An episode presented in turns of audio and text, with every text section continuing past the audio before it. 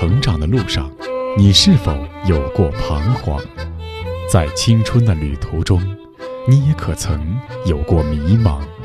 面对亲子教育，你是否还有担心和疑虑？一起关注成长你我他，让生命与智慧一同成长。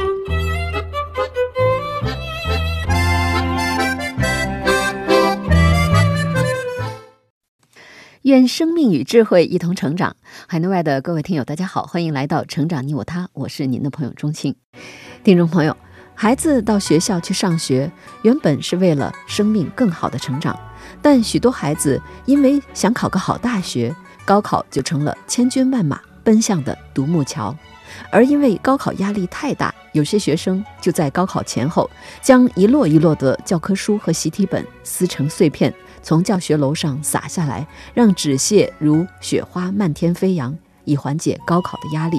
这一举动被称为是“高考撕书节”。本来上大学只是成长的一个手段，但在压力之下却异化成了一个目标。一旦大学考上，目标完成，学习似乎就失去了动力。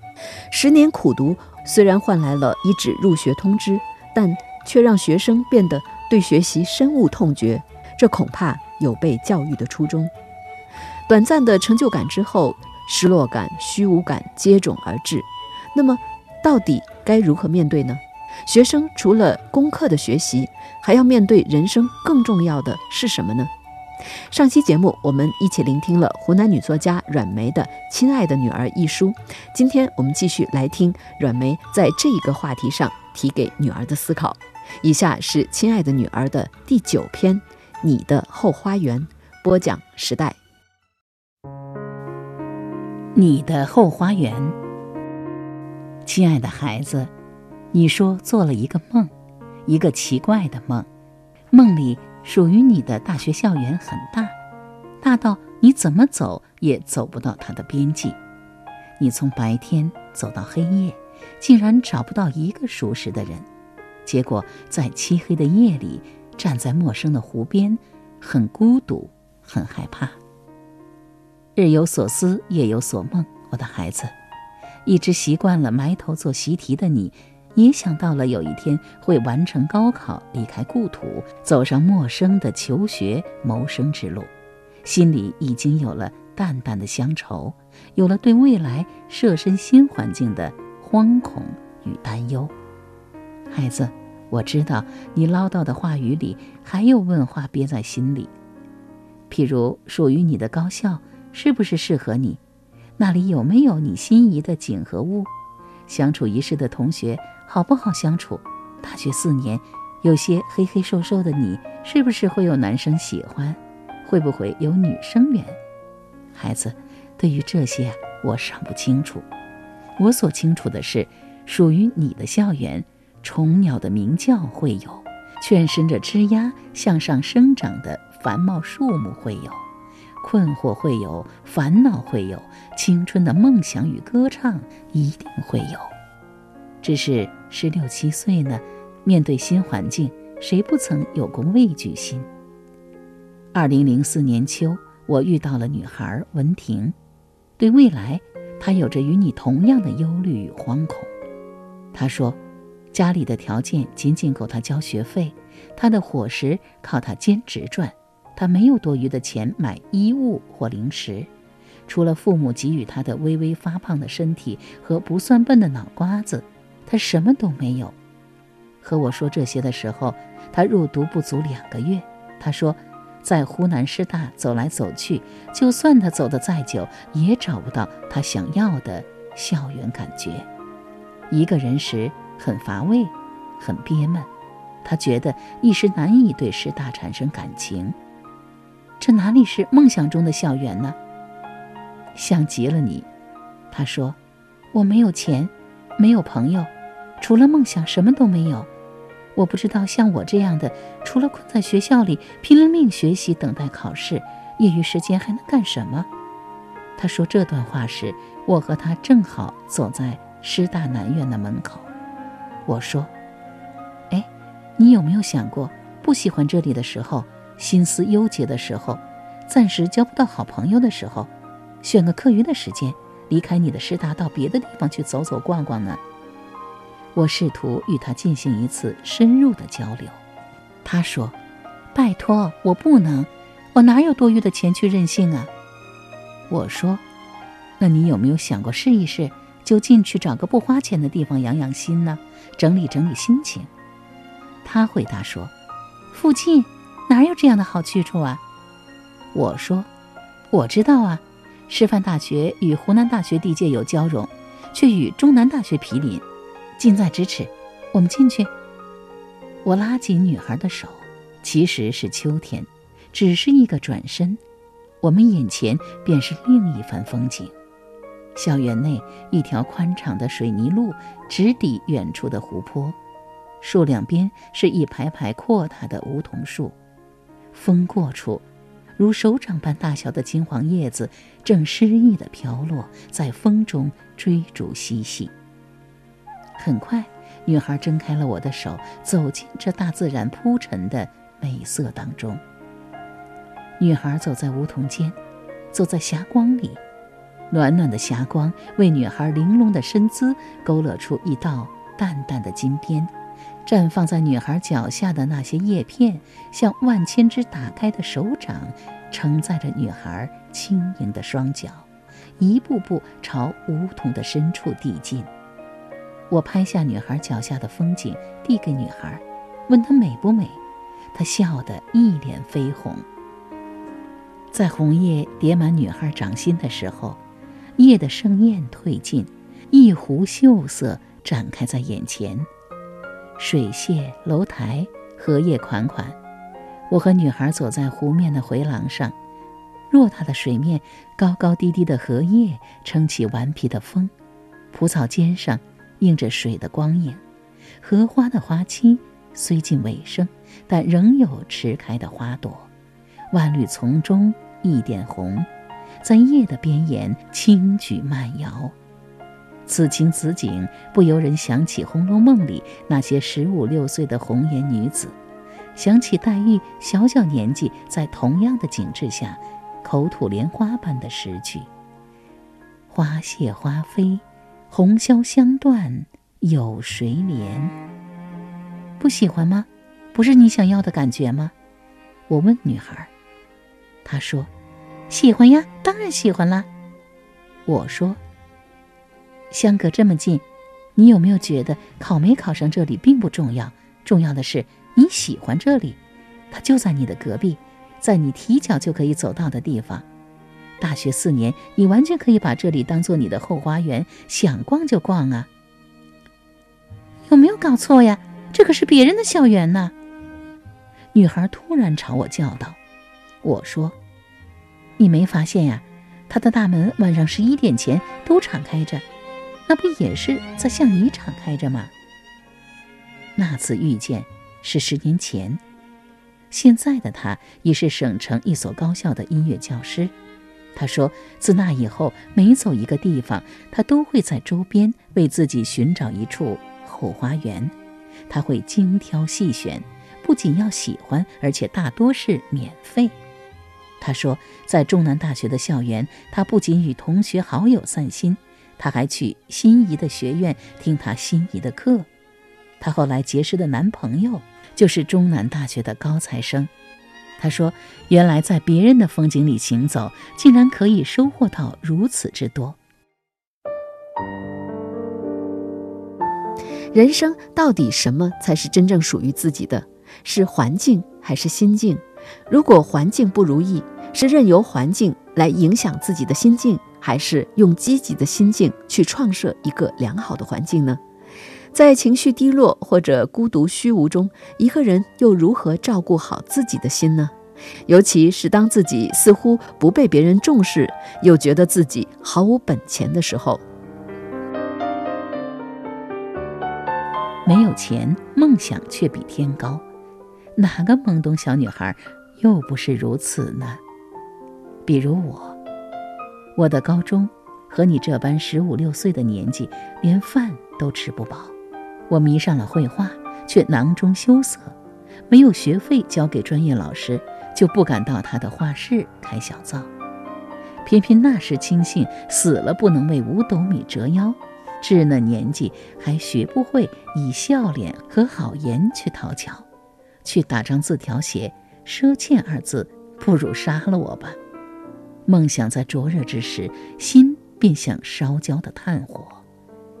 我一个人溜达在校园的角角落落里，女孩毕竟要装着，要矜持，端着点架势。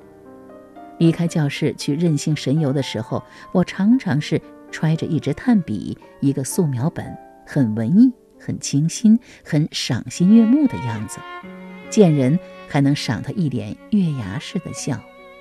其实彼此内心已长满了鬼哭狼嚎的凄凄荒草。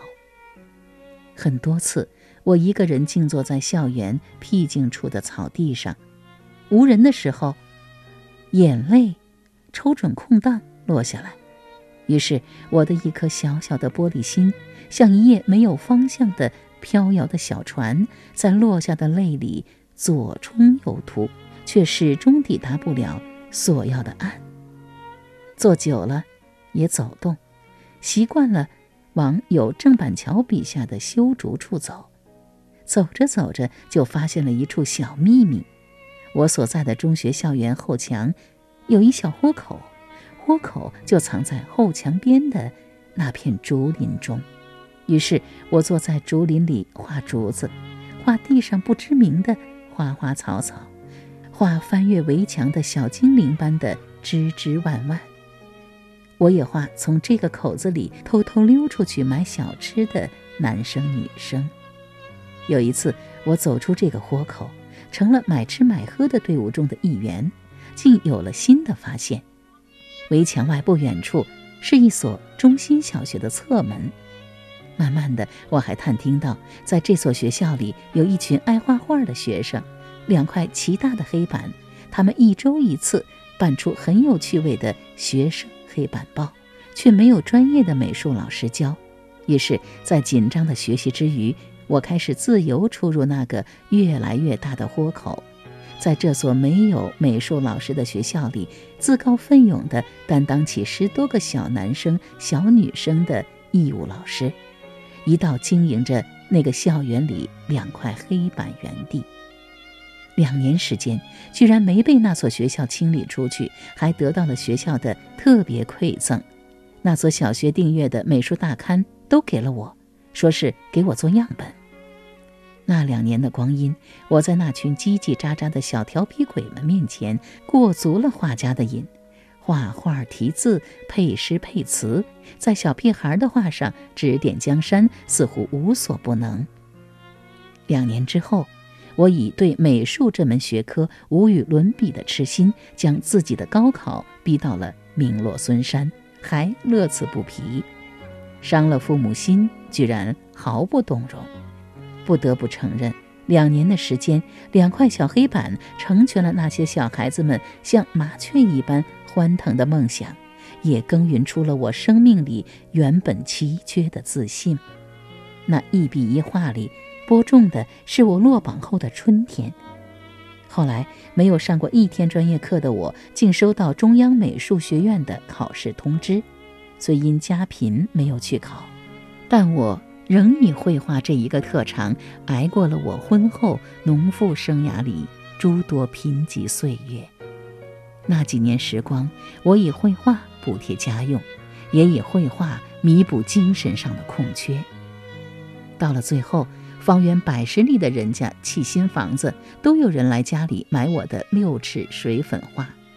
最后，我的人生路也因为有这些画的传播，出现了戏剧性的改变。在一个乡镇文化干部出现空档的时候，有人来到乡间农舍找我填补了这个缺。伯乐是我家屋后正在修的一条砂石路。那一天，我又在屋后画叶子，猛抬头，身边围了好些人，几个陌生人轮换着问：“哎，你就是那个画画的女孩啊？你是那个写诗的女孩？”接着。要看我的画画本和诗集，我捧出了画本和诗集，我自己制作的集子。没有上大学，无知者无畏。我捡到的白纸只需订书机一订，就是绘本，满纸涂鸦，诗呀文呀画呀随性而为，一沓沓写画完堆桌上，码成老高。陌生人一本本的看过，再问我，想不想去图书馆上班呢？想不想到镇上办个画展？我不认识他们，我抱着头蹲在屋角边，想了好多天，想到头疼。最后决定去，为什么不去呢？梦里都想着千百遍呢。